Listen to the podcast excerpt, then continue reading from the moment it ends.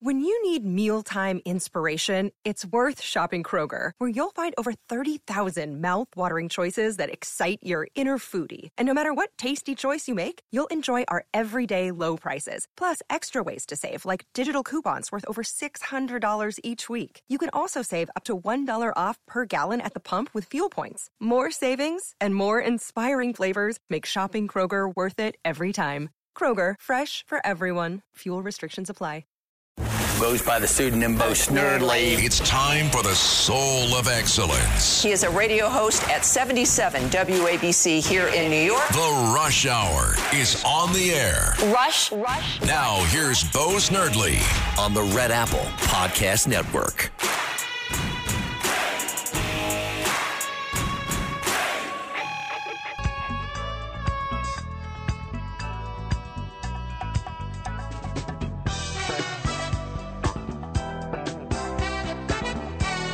And good afternoon and welcome to the Bo Snerdly Rush Hour. I'm Anthony Weiner filling in for James Golden today. I'll be with you until 5 when I handed off the microphone to John Catsimatidis for the top-rated drive time show in the region. Cats at night. A really great honor for me to be here again here at Talk Radio 77 WABC. Catch us streaming, wabcradio.com, or you can get the app for your phone, either on Android or Apple. You can always reach out to me at Rep Weiner on Twitter if I think I'm still being shadow banned, or WeinerWABC at Gmail or Facebook. It's great to have you along. Rich on the other side, Ava taking your calls.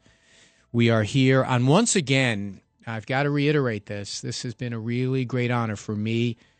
You know, when you do a weekend show, it's a little bit like the minor leagues, you know, like you want to make it to the big show. You want to be on during the week, but to be on filling the vacation seat of James Golden is a really great honor. And we've had some great shows. We've been really lucky in that we've had a lot of news going on, particularly for me, because the George Santos interview that John Catsimatidis did, I happened to be sitting in on. You know, the irony isn't lost on me. A guy who's accused of lying talking to a former congressman who resigned because he lied. That was me.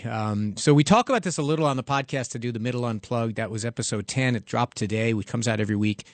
And also, if you're around on the weekend, I'd love to have you join me there, too. The Middle is on from 2 to 3. Then me and Curtis Lee would do a show called Left versus Right. This week, we're doing a prediction show on The Middle. That's at 2 o'clock.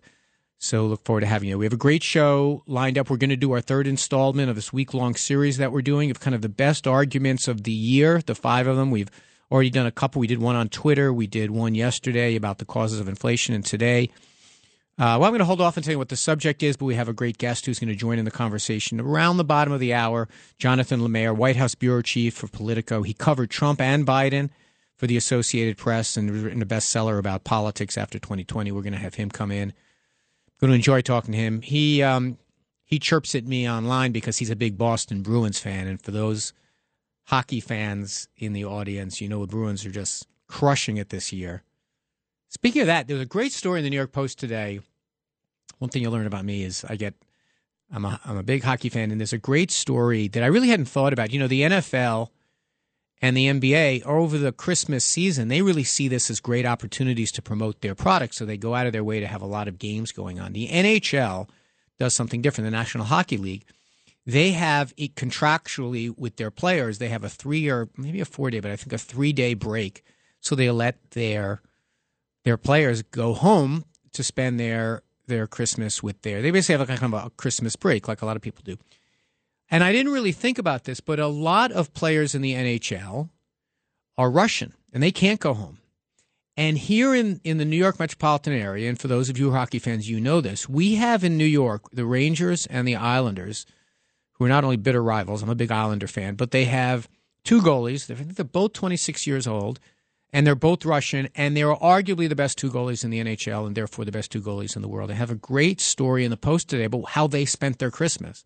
And to say the Rangers and the Islanders are rivals, they are rivals in ways that exceed what the Knicks and Nets are. They exceed what the Giants and Jets are. They exceed even what the Mets and the Yankees are. So it's a great little kind of heartwarming story, and also it gets you thinking a little bit about, you know, right in our midst there are these Russian athletes. And I'm really torn about it. My dad has a position. He said that they should be thrown out of whatever the leagues that they're in for this. Alexander Ovechkin, who is now the second highest goal scorer in the history of the NHL, he's a very well-known Putin supporter and used to appear in these Putin promotional videos. But there's other news also going on. There's more news around George Santos. I'm not going to get into it. Did it yesterday. All I can say is this. I'm not piling on anymore. I really do feel some, as we say in my faith, rachmanis for the guy. I feel some empathy for the guy because it's clear he's getting no help. And that's the thing that I'm surprised at. I don't know why Kevin McCarthy, who I mean, look, he should be seated, this guy, then do whatever they're going to do with him. But if you're Kevin McCarthy, think about this. Your new majority, by the way, 800-848-WABC, 800-848-9222. Your new majority is coming in starting in January. There is no happier day in a new congressman's life than when you're getting sworn in that day. Your family comes in. You sometimes bring busloads of supporters in to see it, particularly the first time. It's going to be a very joyous day for the new Republican majority. Whether it's Kevin McCarthy as the speaker is a whole other story. Wait for my prediction show. I'll tell you what I think is going to happen with that. But anyway, and what's going to happen? Every TV camera, every reporter in town is going to be running around, where's Santos, where's Santos, where's Santos? And how is that going to reflect on everyone else? You're going to have a bunch of other Republicans who are furious at this.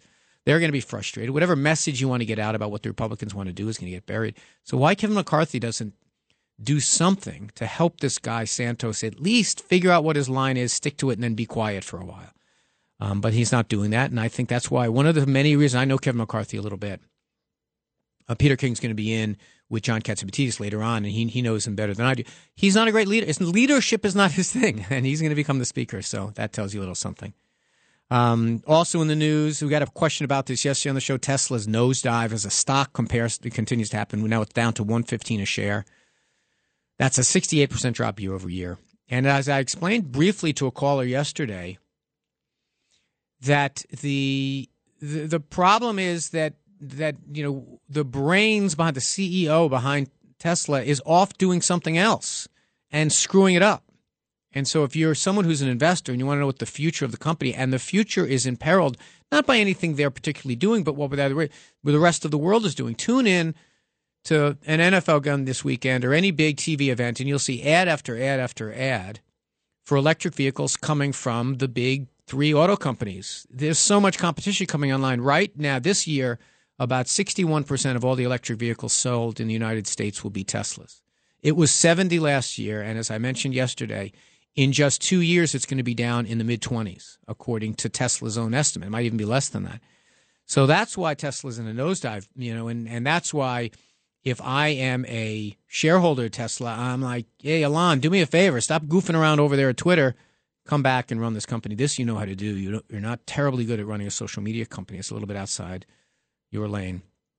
And a little bit closer to home, you heard Noam Layton talk about it in the news. The first legal marijuana shop here in New York is going to be open in my neighborhood. I live in the East Village. They're going to open in the East Village on St. Mark's Place. I've got real concerns about this. I really do. I did a whole episode about this on The Middle because I think I get some of my progressive friends what they're talking about. I get some of my conservative libertarian friends what they're talking about, how you know, that we should legalize this, tax it, have standards and everything else. But, I mean, a couple of things. One, we're treating this like it's a consumer product. Anyone can walk in and get it if you're over 18. But we're not giving people any kind of education about, you know, if you're unfamiliar with how to, you know, what to use this. I mean, I'm not a drug person. I've struggled with addiction. I lost a brother to addiction. We don't know very much about the addictive qualities of these things. We don't know how to measure whether someone's impaired when they're using these things. You've got all kinds of shops that have popped up that are selling marijuana that don't seem to be regulated. I've got real concerns about it. But this horse has left the barn now. I think we're the 41st state that has some form of legalization. New Jersey has it. I mean, we'll see. I hate for this to be one of those things that years from now, like we're like, oh, boy, we goofed up. We should have paid more attention before we just flooded the market with what is essentially what's a drug. I don't know how else to put it. But I want to get a little into our issue that I want to talk about today. This is part of a regular series that we are calling the arguments of the year, the 2022 issues of the year, and this is today's issue in review. This is 2022 in review.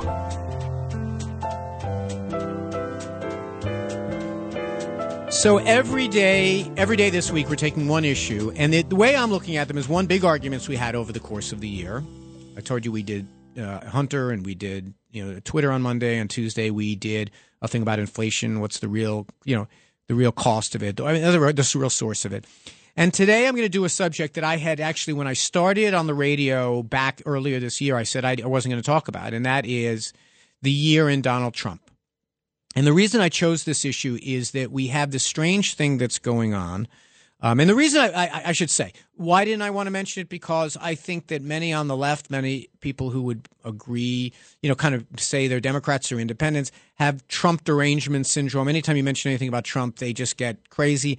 And then on the right, I was like, look, there's going to be a new president. There's a new crop of Republicans coming up. There's no real reason to keep litigating stuff that happened in the past. And so I kind of said to myself, okay, just to kind of make this a program that the middle feels comfortable in, I was going to not talk about it very much. But then this election this year, this midterm election, seemed to kind of change everything. Suddenly you have many institutional Republicans, including hosts on this station, who kind of say it's time to move on.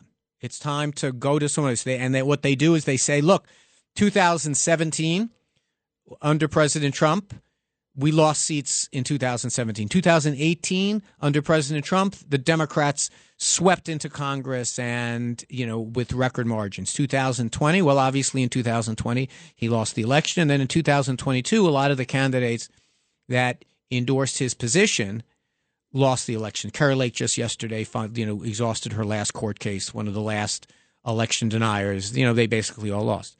But the reason I think this is an issue that there's some middle ground on is that what we have seen all along is that Republican leaders and press leaders and media types leave Donald Trump for dead. And there's really not a heck of a lot of new information. Donald Trump has been denying the election since 2016, going all the way back to before he ran against Hillary.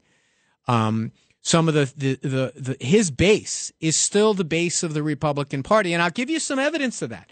There was a poll done recently by an organization called Morning Consult, a big poll, 2,000 people they did. And I will read you from the bottom up and see, you'll see if I left anyone off. And if you want to get on the board and talk about this, 800-848-WABC, 800-848-9222. And we're going to have Jonathan Lemire of the Associated Press, and when Politico and MSNBC and a book, an author about this stuff, he's going to come talk about this as well because he has the finger on the pulse. But here's the polling results. Youngkin got 0%. Scott of South Carolina, 1%. Pompeo, 1%. Noem of North Dakota, South Dakota, I think, 1%. Abbott of Texas, 1%. Cheney of Wyoming, 2%. Haley, 2%. Cruz, 3%. Pence, former vice president, 8%. Then you've got DeSantis at 33% and Trump at 48%. Now, the reason I read that long list of names is, one, I'm interested if anyone's going to call up and say I'd rather have one of those guys than Donald Trump. But two, let's assume half those people get in the race and you have a primary. Then it turns into what basically 2015 and 16 was, where it's basically Trump and the five dwarves or the six dwarves or the seven dwarves. It's basically 2016 again. I think he's going to be the nominee. And by the way, since he's going to be the nominee, America, you're going to get Joe Biden being our nominee, being the Democrats' nominee. And the irony is, the one thing that Democrats and Republicans both agree on, they don't want either of those guys to be their nominees. 60% in the same poll said they didn't want Trump to run, including 60% of Republicans said they didn't want Trump to run. It was, and 57% of Democrats said that they didn't want Biden to run. Actually, I saw a poll that said even more. 70% didn't want Biden to run. But the one thing that Joe Biden can say is, hey, love me or hate me, I'm the one guy that's shown that they've been able to beat Donald Trump.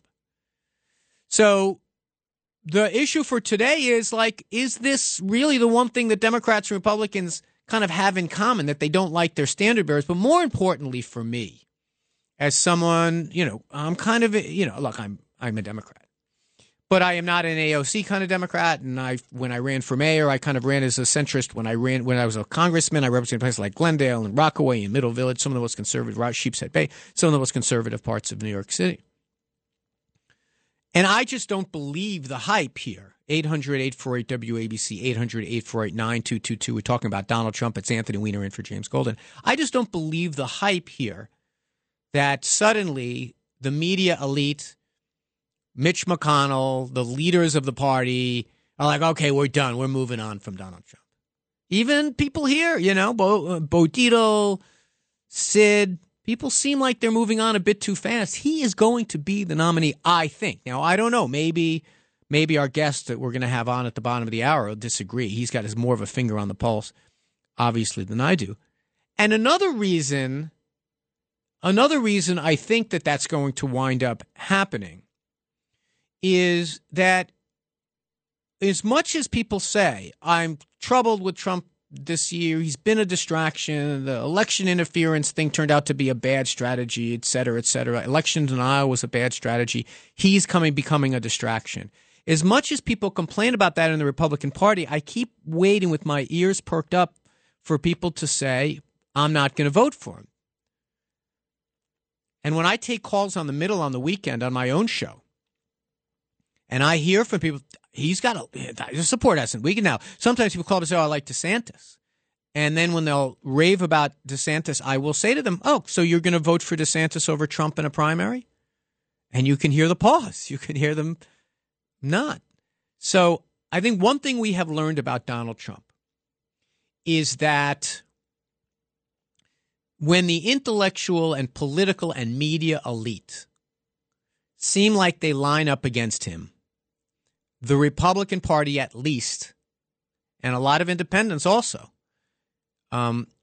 take kind of Trump's side. He knows how to play that angle. He knows how to play that dynamic. And anyone who challenges him in the Republican primary, I think, is going to have a tough time. And before we go to the break, let me make one other very brief point. And that is, I am fine with political hypocrisy in as much as people say, I've changed my mind about Donald Trump. I'm going to vote for someone else. I don't like political hypocrisy when it's, oh, Trump is a bum. He cost us the election, but I'm going to vote for him anyway. I can't take. People live and learn in politics and in life. But today we're talking about whether or not he should not ultimately be the nominee. I believe he has earned the right to be the nominee. So we're going to go to a break, 800-848-WABC. I want to hear what you have to say. I am certainly not the best barometer of the Republican base, the callers to James Golden Show. I'm Anthony Weiner. I really appreciate having you along, and we'll see you on the other side. The Rush Hour is on the air. Attention ditto heads. Attention Bo Scouts. Rush on the Red Apple Podcast Network.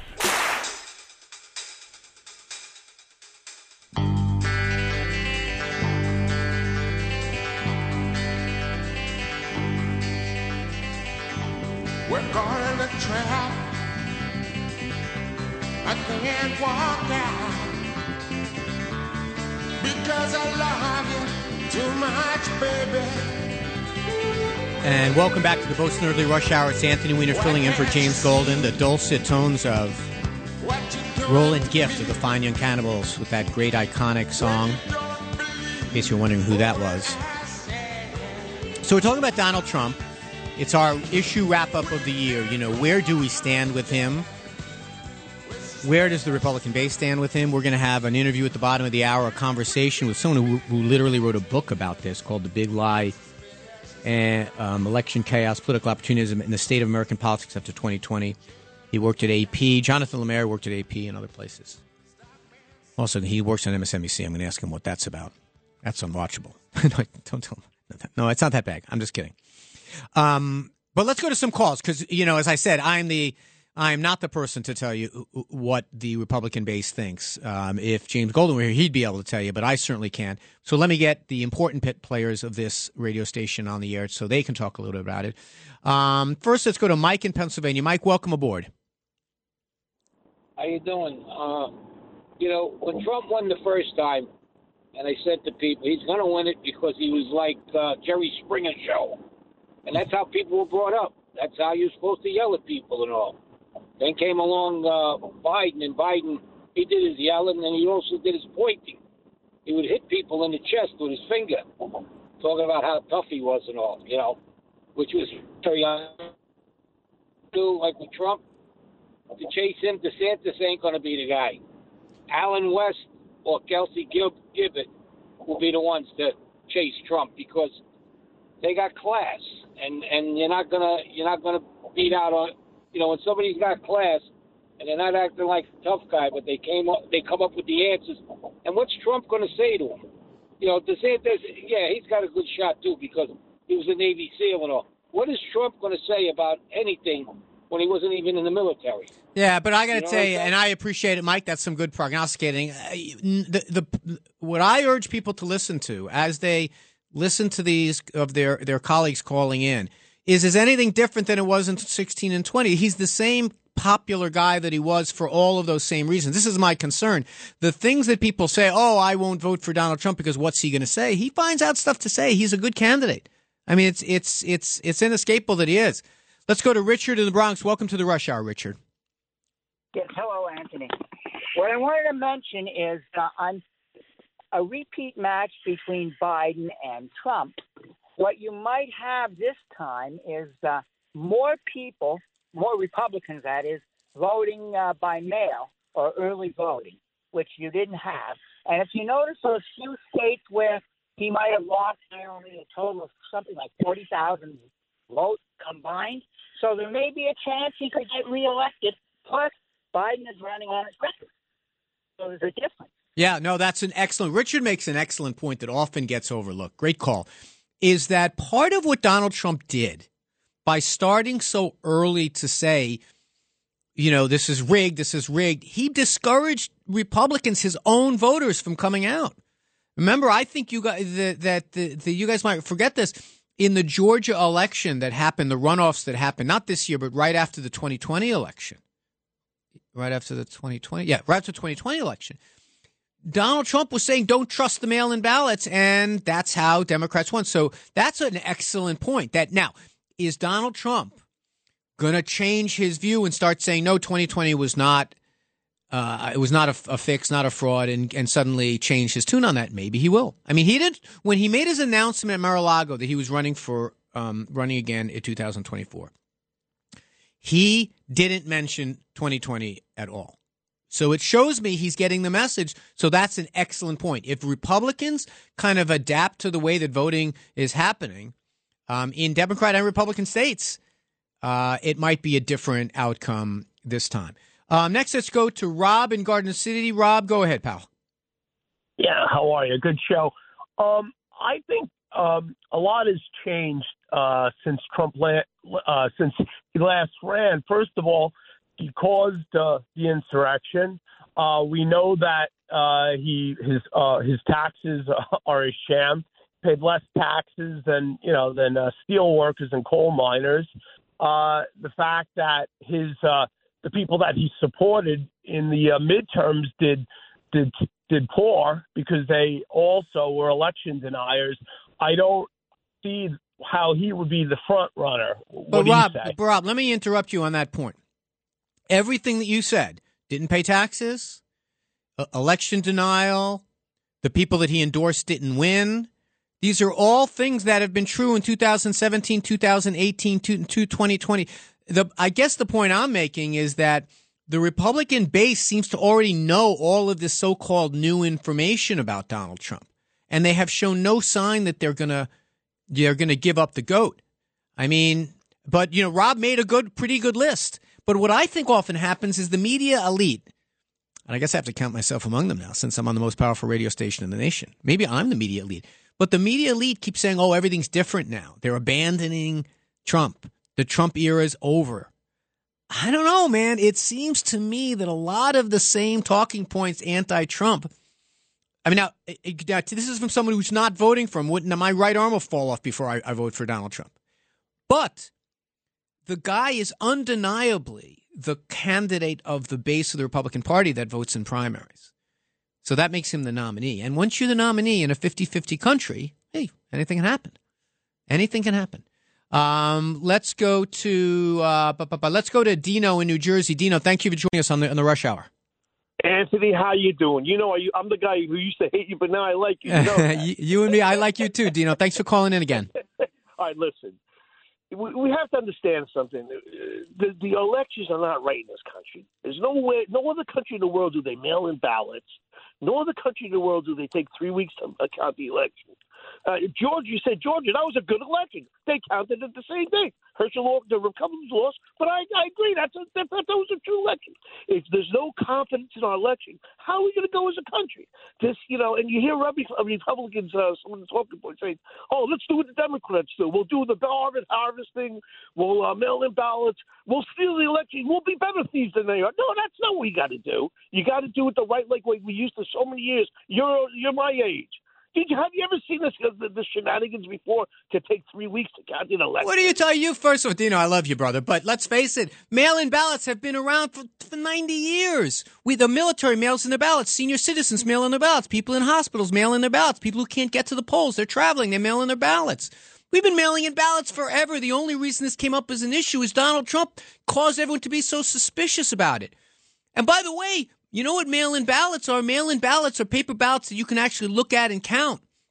No electronic fidgety bits or whatever. Like you actually have something you can be there and you can count. Who cares if it takes 48 hours or 72 hours or whatever it is or a week? And by the way, do you know why it takes that long? Because it's the state legislatures in different states that say, hey, we want to leave an extra 7 days for our military ballots to come in. We want to leave an extra time for someone who mailed a ballot in Alaska. You know Alaska, I think it's like 2 weeks because it takes forever to get from your house to your local mailbox. They don't have polling places, everything. And there are whole states that do mail-in. And this idea that other countries don't do it, there are countries that do entire balloting on by mail. You know what they do in India? In India, where there's such a high illiteracy rate, they have these little machines that they walk around with just the symbol of the candidate on it because no one can read. These little portable machines. And they go in, they walk out into the fields, and people click on them, and they go back, and they count. Yeah, I had this whole idea. We never had – Dino made the excellent way to conclude his call. He says, how come it's not the way it was when we were years ago? This is the way it was. We've had mail-in ballots forever. That's not the problem. The problem is one side is making this ridiculous analysis. Let's go raise suspicions about the polling place, about the polling and about elections, because that'll make our base stay home. Why do that? That's not. I mean, listen, it's a dumb strategy. And when we come back, we're going to have a conversation about Donald Trump, but more importantly, about someone who really does represent the media elite. A very interesting guy, good friend. Guy Jonathan Lemire, it's great to have you along. 800-848-WABC. We'll see you on the other side.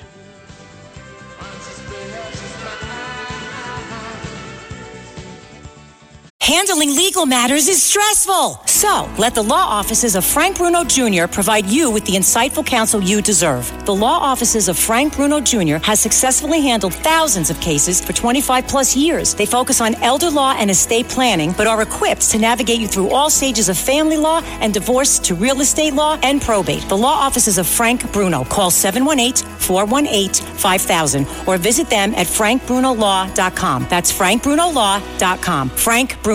He's your numero uno. This is The Rush Hour with Bo Snerdly on the Red Apple Podcast Network.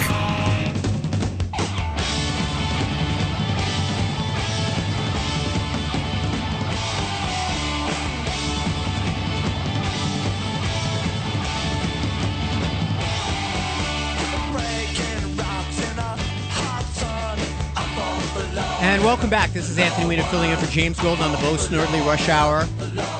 That is the Clash bringing us in with one of the, I think, 840 different versions of I Fought the Law. And I don't know if Rich is playing that for Donald Trump or playing it for me. It could be either one of us.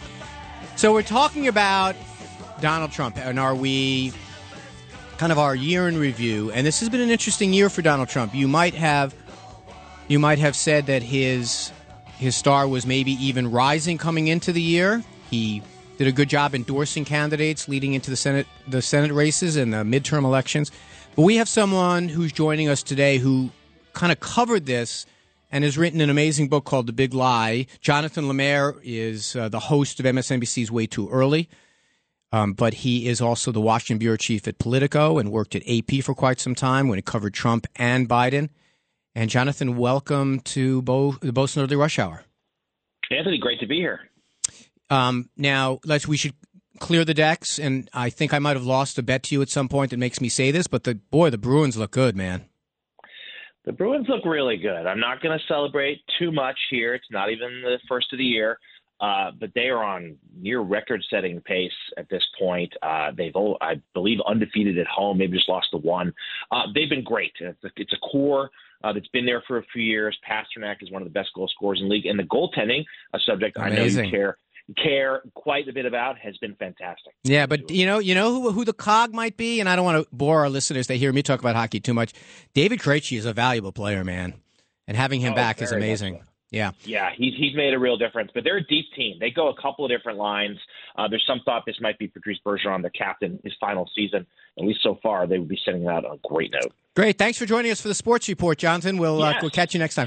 Actually, so we're talking a little bit about this notion that Donald Trump has now fallen out of favor. Some of the hosts here on conservative radio have kind of said maybe it's time we move on from him. And I guess what I'm trying to get at, and some of our listeners are weighing in on this, is, you know, I have seen this movie before. I mean, where we have this, okay, there's been a sea change around Donald Trump. And your book, which is a fascinating look, and I should just say for our listeners, it doesn't tisk-tisk at Trump supporters. It takes a hard look at just what happened leading up to 2020 and takes us to just about the midterm elections of this year. And it's a great and interesting read. And there's a lot of stuff in there that I didn't know. But based on the stuff that you've observed and still being there every day covering this, why should we believe that this downtick for Donald Trump is any different than the downtick after the Access Hollywood or any other ebb that we thought he had hit? Well, first of all, thank you for the kind words on the book. But you're right. It would be premature to count out Donald Trump just yet. Political obituary has been written several times in the past, and you mentioned one of them right there after the release of the Access Hollywood tape when a lot of Republicans finally said, okay, enough is enough. We're going to turn our back on him. He was able to rally. I think it's fair to say this is the lowest moment he has been politically since the morning of January 7th, 2021, after the insurrection. But we know that he bounced back even from that. A few weeks later, Kevin McCarthy made his pilgrimage to Mar-a-Lago. Trump managed to work his way back in the good graces of many Republicans. And for most of 2021 and this year, polled very well with them. He has taken some blows here, no doubt. If you just recap the last month since he announced his candidacy for 2024, he had dinner with a white supremacist. He suggested terminating the Constitution. His legal peril has only increased on a variety of fronts, a number of investigations. He put out some NFTs that didn't go over really well. And most importantly, he is being held responsible for Republicans faring so poorly during this year's midterms, not nearly as well as anticipated. So, yeah, polls suggest that he's taken a hit among Republicans, but he's still the most popular figure among a lot of them. And as we start thinking about this next presidential race, it remains to be seen who actually will challenge him and who could beat him within the GOP. Right. And isn't it almost a force of gravity at this point that institutional Republicans and media types constantly are underestimating the hold that he has over his base? I'm going to read just from a very brief section of your book. There are some Republicans who wish he would stop litigating 2020 and focus on the future, but they remain largely silent. The big lie wasn't going to hurt Trump's chances at the presidency among Republicans. It might only enhance them. The party remained his. Now, this was written before your book takes us up to the midterms, and maybe some things have changed. But there seems to be almost a structural thing going on in politics that people like you and people like me and people like Mitch McConnell continually misunderstand his base. And his base is loyal to him through thick and thin. And I think I would admit this is thin or thick. I don't know which side of that this goes. But it does seem to me like we constantly get it wrong because we are not someone he's ever spoken to. That part of it is right. And I know for me, and the book is informed so much by the time I spent on the road covering the Trump campaign, both in 2016 and again in 2020, that led me to night after night talking to members of his base and his supporters and trying to understand the hold that he has on them, the appeal that he has.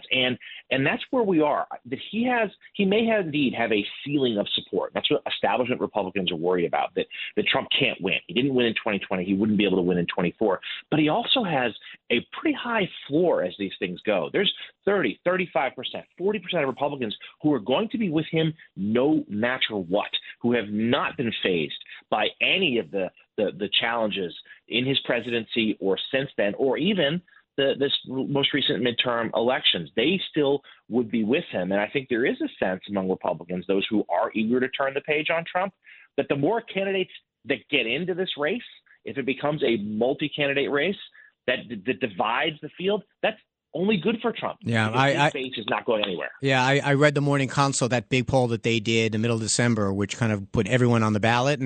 And you know, it's evocative of 2016. The more people on the stage, the bigger he winds up looking. Is the specter of Donald Trump still looming out there actually good for Joe Biden? The White House believes it is, yes. They like that contrast quite a bit. The president, you know, he's not officially committed to running for re-election, but certainly all signs point to him doing so. People closer to him say, look, no final decision has made just yet, but we're preparing as if he will. And the argument, part of the theory of the case for a Biden second term, a re-election bid, is that he's the one candidate who beat Trump before and he can again. They like that contrast quite a bit, and they have a hard time imagining beyond Trump's base, independent voters, swing voters, suddenly looking at Trump and saying, you know, I didn't vote for him in 20, but I will in 24. That's a they don't see too many of those voters out there. They're more concerned, perhaps, if Trump were to eventually bow out or be defeated, and then Biden would have to face up against another different Republican. Right. This is Anthony Weiner filling in for James Golden. We're talking to Jonathan Lemire, the author of The Big Lie, he's no longer Politico, White House bureau chief, also an MSNBC host. I'm leaving that part to the end, knowing what my listeners think about MSNBC, and we're going to talk about that in a minute because I have a specific question about that. But let me ask you a little bit. You know, your book is a perfect kind of introduction to the January 6th hearing report. It kind of you actually got a lot of the stuff that it took them months and dramatic hearings to get. A lot of it you lay out. You lay out, in fact, that you found moment zero of the talk about this being a fraudulent election in August of 2016, and a very interesting where your book jumps off from. But let me ask you what you think we're experiencing now. I mean, there's two views. One is the Trump period and the impeachments and the January 6th stuff. It showed us how fragile our democracy is.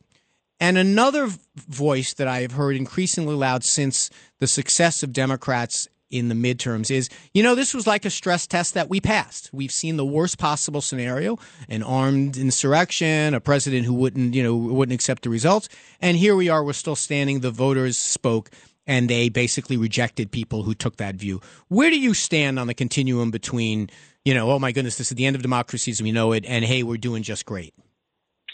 I think my own vantage point would be somewhere in the middle where, by the way, Jonathan, that's the name of my Saturday show. So well done with the product placement. Yes, go ahead. I do what I can. I think institutions did hold, the democracy held, but barely. And I think that the book outlines just how close we came to things going in a different direction. The January 6th committee has done the same in their series of hearings and the report that just came out a couple of days ago. And I think that it would be foolish to suggest that the danger has passed.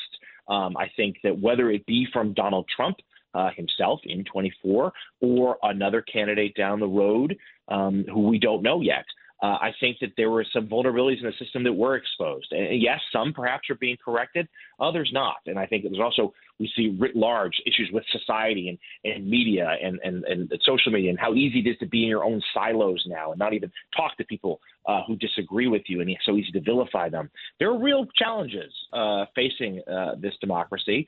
And, we as citizens, the media, all have to do our part. Yeah, that's a perfect lead up to the final thing I want to talk to you about. And again, I really do appreciate you taking so much time with us. So you covered the Biden and Trump White Houses for the Associated Press, about as down the middle a news organization as there is. Politico, the same way, you're the White House bureau chief. MSNBC is perceived to be the voice of the left. Fox News is perceived to be the voice of the right. I don't think that anyone can really argue that that perception is not correct. Are we in a situation now that that kind of bifurcation of the media, while it might be good business, and I'm sitting to you as a fairly progressive guy at a conservative station, that that kind of bifurcation of the information business is leading to a certain amount of just inability for Americans to trust anything they're hearing because everything is getting siloed? I think that is part of it. I think there's the polarization of the media, and also the ability now, though the internet and social media is a democratic place and there are so many good things that have come of it, they're dangerous too. And it is, and the book gets into this a little bit, but it's so easy now to fall down rabbit holes, to not trust anyone in the media who disagrees with you, to only listen to whether it's a cable TV pundit or a radio host or someone online, only listen to those you agree with. Find the YouTube channel that you check the most boxes with, and to not even be exposed to people who have a different point of view, to only move with fellow like-minded travelers. Those are dangers. That's how conspiracy theories spread. There's a lack of trust right now in a lot of American institutions, government, yes, media, yes. I don't know how that gets repaired, but it only seems like it is getting worse. And I do think for any democracy, including this one, that's a real danger. Yeah, I just have to say, and I think that your early show is a little bit different. You guys do a lot you do a lot more straight news. Your people are getting up, they're trying to figure out what's going on in the day, and I think it's a good show. I don't know how you do it in the middle of the morning the way you do it.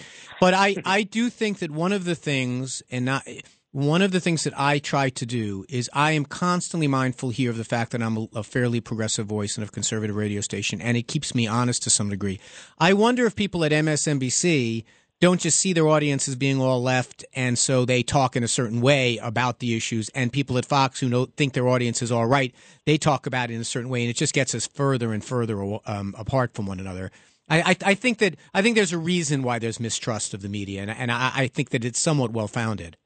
Yeah, well, certainly my show, it's a straight newscast. It is, as you mentioned, way too early, 5 a.m.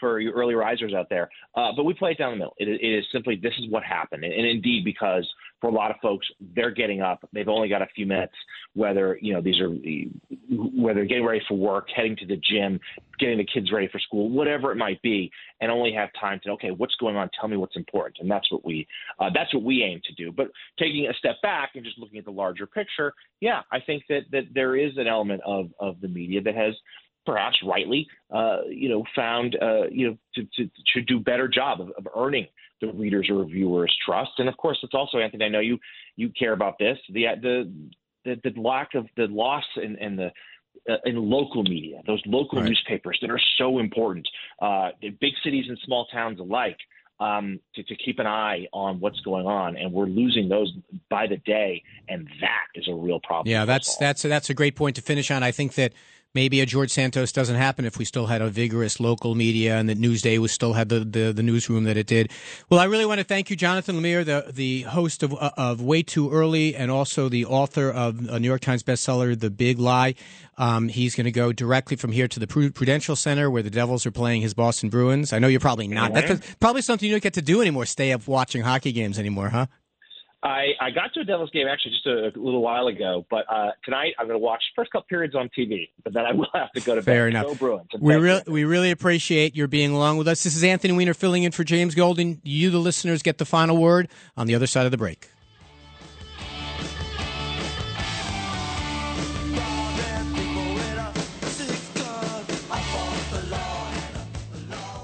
Rush. It's the Rush Hour with Bo Snerdly on the Red Apple Podcast Network.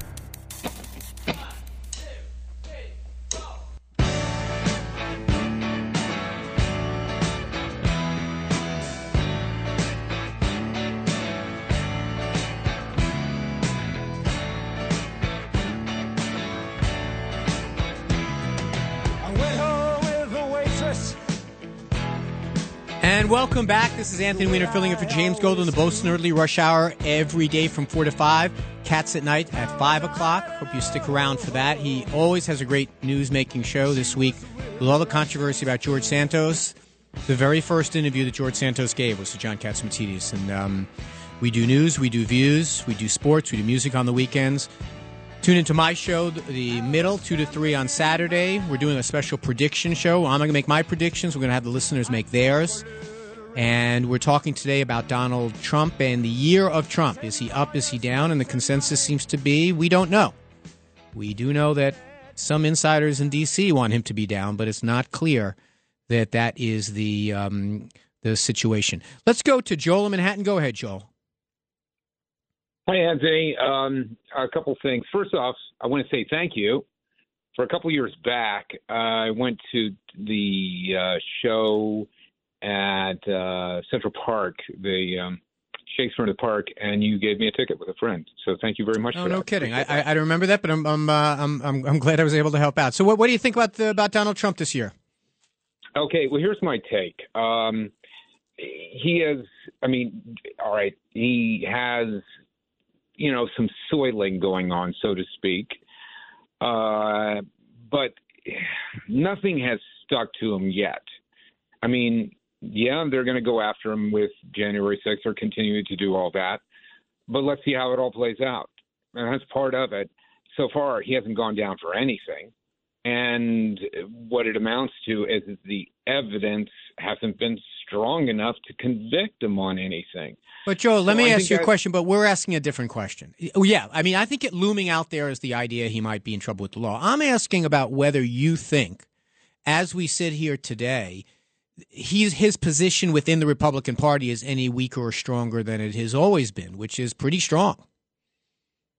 I think it's strong. I mean, I speak to some relatives that I know voted for Trump, and I think that I think by and large within the Republican Party, you're going to find that 95% of the people who are going to vote for Republican are going to vote for Trump, probably that high if he is the man who wins out in the primaries, period. And it may even be higher than that. I really don't think it's going to affect it that much. Yeah. Because there is an echo chamber that you're speaking about earlier about how the left only hears the left and the right only hears the right. And I really like the name of your show, Man in the Middle, or whatever you call it, the place in the middle. But that's what we need in this country is this middle ground. And unfortunately, I don't think it's going to come back because there's been such a polarization recently. I think it'll take another election cycle before we really hit the middle. Well, I appreciate it. I think you're right, Joel, and I appreciate the call. I think that's probably exactly what's going to happen in terms of the timing of it. Glenn and Edison, go ahead, Glenn. How did Joe Biden get 15 more million votes than Barack Obama? You mean 6.5 million more votes? No, Barack Obama got 66 million. No, he got 82. He got 81.2. Biden, go ahead. Got 81. No, I'm sorry, I got the number wrong. 81.2 was Biden. 74.2 was. Let me just check this. Trump. No, 74 was. Exceeded Mr. Obama's record. So yeah, it goes up about 5 or 6 million each 4 years. Yeah, but he never even campaigned. He was hiding in his basement. No, but it was the most partisan. Everyone, I mean, the election had such high interest. It was one of the highest turnout. I think it's the third highest turnout election in American history. You forget 2020? We were like, I mean, people were at, like, every time you went to a corner coffee shop, someone was talking about the election. It was the most highly anticipated election imaginable. Plus, the turnout was higher because it was easier for everyone to vote. But we go up about 3 or 4 million every 4 years. I mean, I remember John Kerry was the highest any Democrat ever got. It was like 50 million, and now it's like we're at 81 million. We're gaining population. We're gaining population. So, I mean, look, this is an interesting question. We're going to have another one. So the next two issues we're going to do in this subject, I'm going to do immigration, Title 42. Yes, I didn't get a chance to touch on it today. We're going to do that. And we're going to try to do crime, I think. The only question is which we're going to do what day. I really want to tell you how grateful I am. I'm grateful to James Golden for giving me the chance to sit in for him. I'm going to be back for the rest of the week, I think then on Monday and Tuesday. This is a great honor for me. I really appreciate how the kindness that so many listeners have. I want to thank Rich and Ava for helping out. And I also want to say, you've heard me say this before, you can be happy, you can be grateful, but gratitude makes me happy, and I'm very grateful for all of you. I hope you have lots to be grateful for. Stick around. It's Cats at Night coming up next.